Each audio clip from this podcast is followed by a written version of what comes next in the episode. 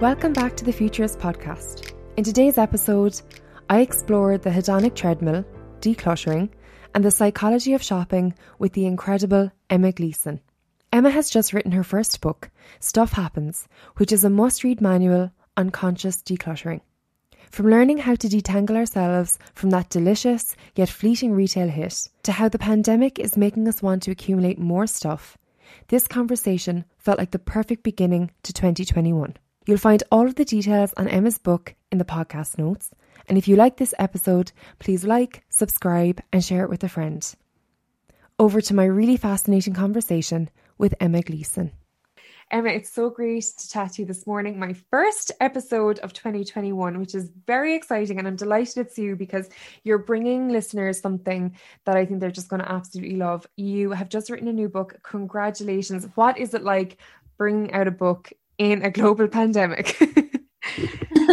Well, thank you so much for having me. I'm thrilled. I'm very honoured that I'm the, your first guest. It's great. Like, I'm just, I'm so proud of the book. And yeah, like the circumstances aren't ideal. But as you were saying in our chat before we started recording, Joe, like maybe people are reading a bit more. The book is all about, you know, your house and how you set up your life. And I think people are wanting to slow down things a bit more and wanting to reassess how they shop. You know, there is a tie in there, and whatever happens, I'm super proud of it and I can't wait for people to read it. I couldn't agree with you more. I have never had so much time to read. Every single year I'm like, I'm going to read more, I'm going to read more. And it's just so hard when you're busy and you're running and racing. I've definitely enjoyed having more time to get stuck into things. So I d- totally agree with you on that. And that's the great thing about your book. It, I feel like it ticks so many boxes. It's covering my gaff side of things with kind of the interiors and home life. And then obviously the sustainability. So I can't wait to talk to you about it. But maybe before we get stuck into that, you can tell listeners a little bit about your background, what led you to writing the book. We'd love to know more about you and your own story. So my first degree was in theatre and I specialised in costume design, and I thought I wanted to study that a bit more. But one of the themes in the book is like, life is messy. Like, I have lived the messy life. I have lived many lives. Like, I've been with my husband four years now and he's still like unearths new th- jobs that I've had. He's like, you've never mentioned that one before. I'm like, sorry, another another weird one that I did. But so yeah, I wanted to study costume a little bit more. And uh, I went and did an M A in the history and culture of fashion in the London College of Fashion. And when I got there, I immediately got really, really interested and sucked into the world of sustainable fashion. And I based my M A dissertation, uh, my sorry, my M A dissertation was about the psychological effect of fast fashion on young female consumers. I need to read this dissertation. You're going to have to unearth this and post it on. Well, it's a little bit out of date now. It's from two thousand eleven, so it doesn't it doesn't cover kind of online stuff. Like, it's a little bit embarrassingly out of date now, but I've updated it for the book. And then the next ten years I had like just yeah like the typical twenties of anyone who works in the media and freelancing. I did still still a bit of costume designing, a bit of freelancing. I worked with several different sustainable companies, um and my mental health was very, very bad at different stages. I talk about that a little bit in the book as well, about the like kind of mental decluttering that we all have to do as well. And um, and then eventually I uh, started helping people declutter their houses. And I realised that the core of my interest in that was in getting people to, to appreciate what they owned and to buy less and buy better. And so the kind of strength of that idea grew and grew and grew. And then the circumstances about how I came to write the book are kind of mad. I did a talk two years ago um in the National Library and um someone who was at that uh I think worked for the Irish Times, and basically the jigs and the re- through the jigs and the reels, Hilary Fannin, who writes for the Irish Times, she uh, she has a fantastic novel out this year as well, one of the other books that we need to promote because it suffered from the lockdown. Yes. But anyway, I got to declutter her house and she wrote about it in her column.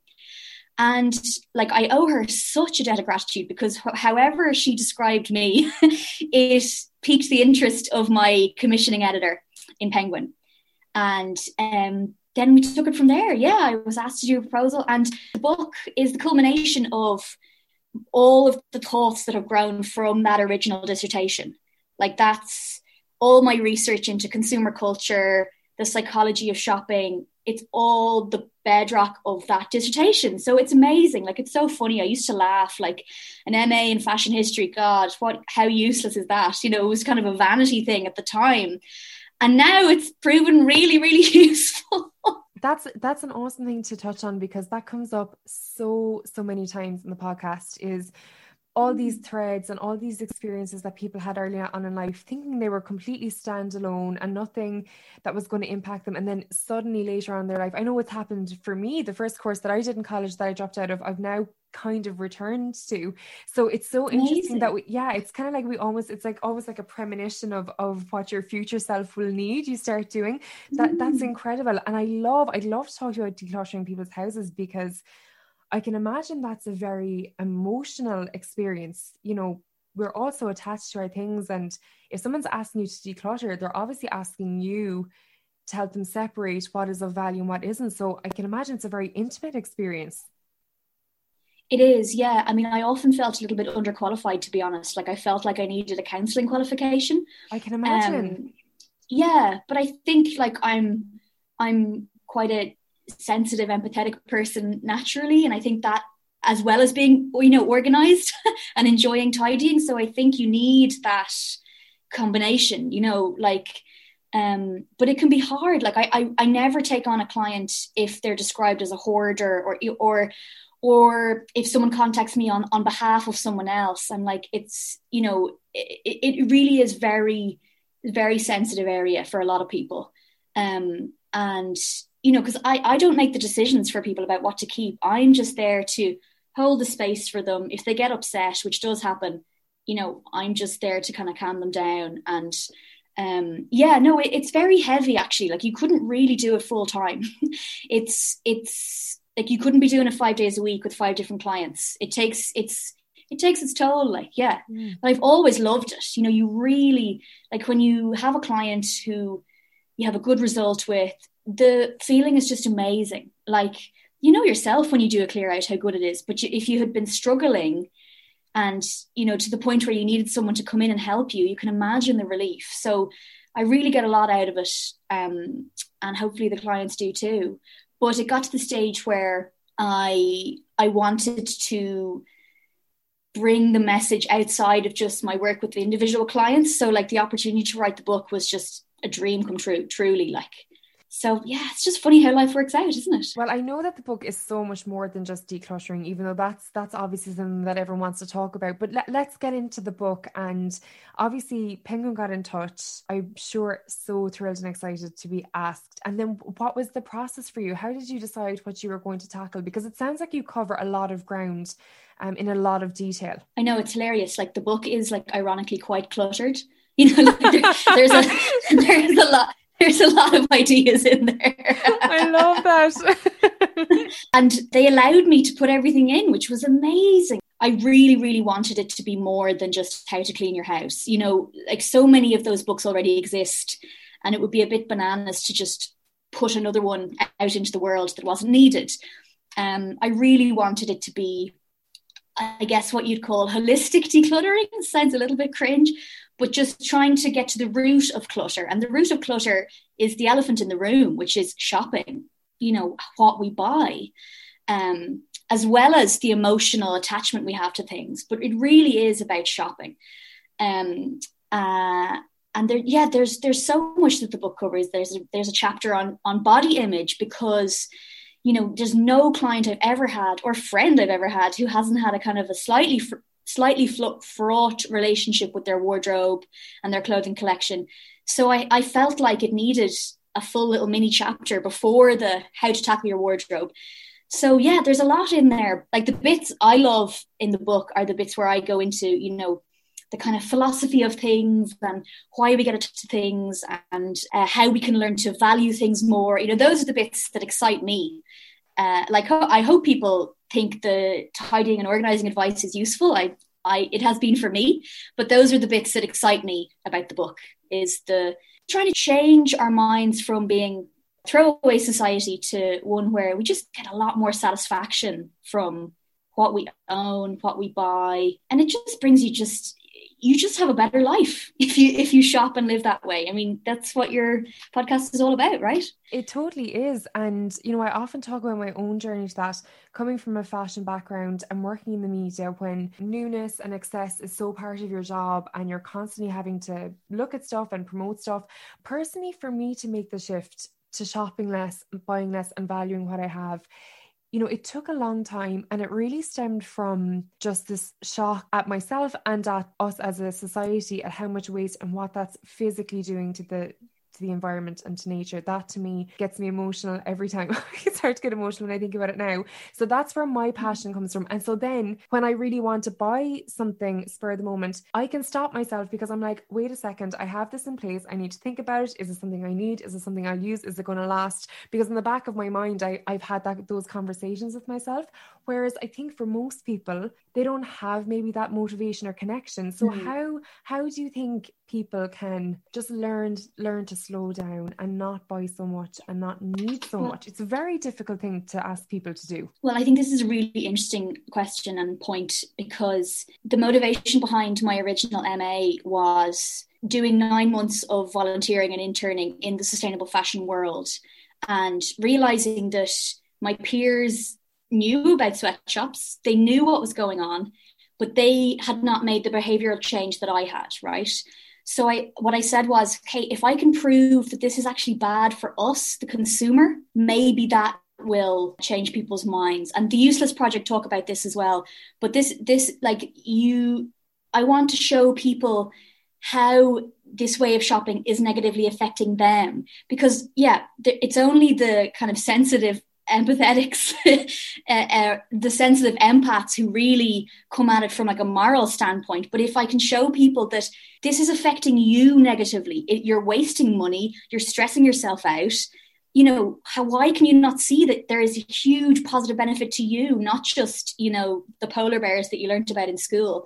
So yeah, that's why I think the book is useful, because it's not just geared at environmentalists. It it's it's geared at Um, all sorts of people who might uh, have haven't even, you know, transitioned from plastic toothbrushes yet, you know. So it's about how is this going to enhance your life to change, not just ease your guilt about the horrific state of the planet. I mean, I get upset about it too. I really relate to what you said. It's, you know, a, a thing I use that often gets people's attention is um, there's a psychological trap called the hedonic treadmill um, or the happiness treadmill. It has different names. And it's basically the cycle we go through when we shop. I mean, clothes is the perfect example, where you get a, get a niggle for something new. You kind of get really excited about that. Then you get the, the hit of the new thing, the dopamine hit. And then you adapt. It, that item fades into the background of your life.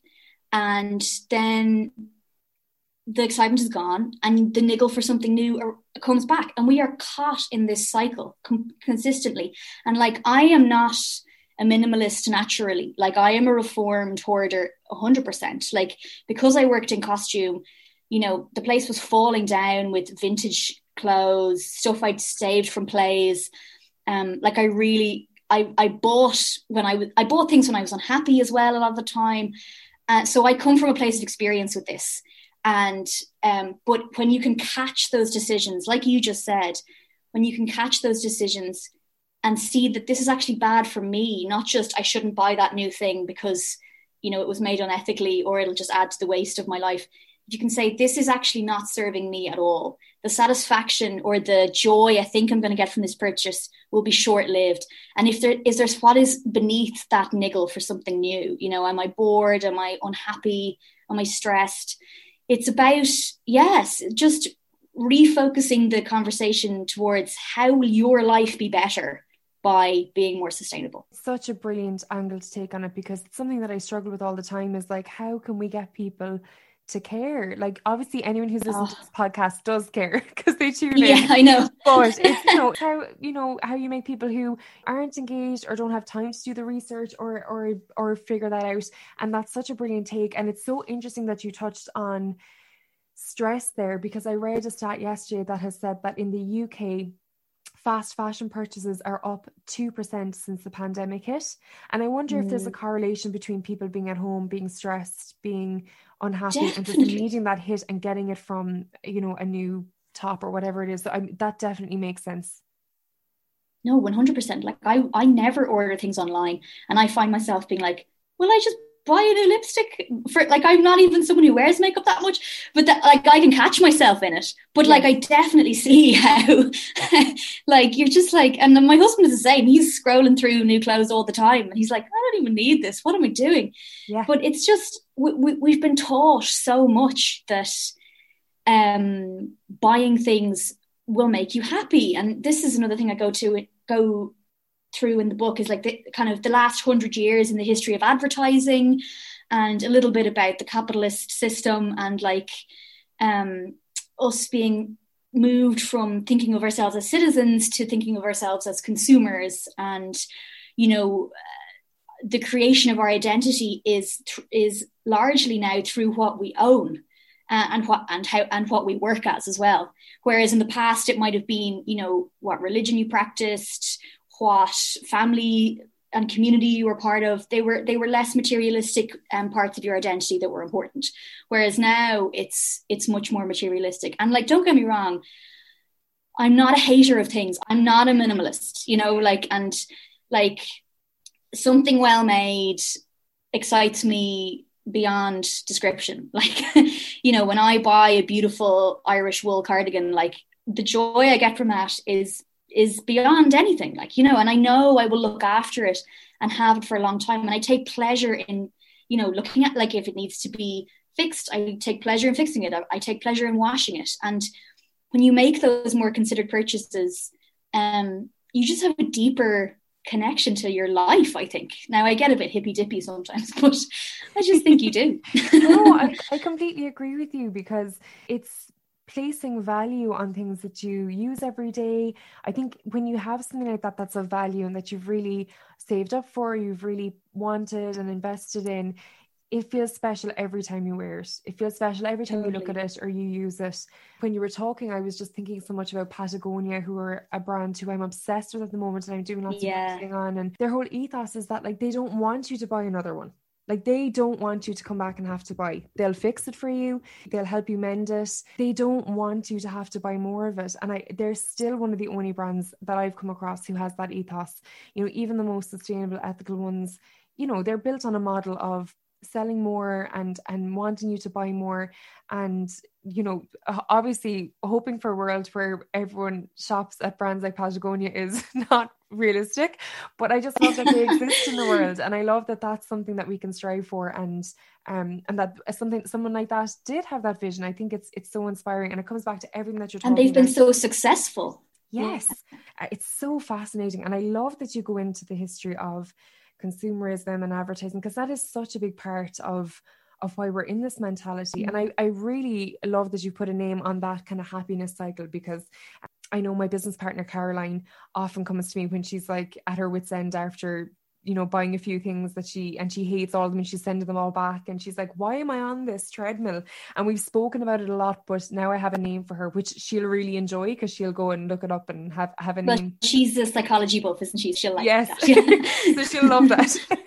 Yeah. That's amazing. So in terms of getting the word out there and encouraging people to pick this up, what is what would you say to someone who is maybe listening to this and is like, okay, I'm going to read it, but I'm also going to give it to a friend? What would you tell them? Like, it sounds like it's super accessible. It's not very narrow. It's very, very broad ranging. But would you say this mm. is a book for every consumer? Absolutely. I mean, I think you can take uh, what you want from it. You know, it's been really interesting getting um, feedback from early readers, you know, because the, the publishers send out copies of the book for people to get quotes back, which has been really exciting.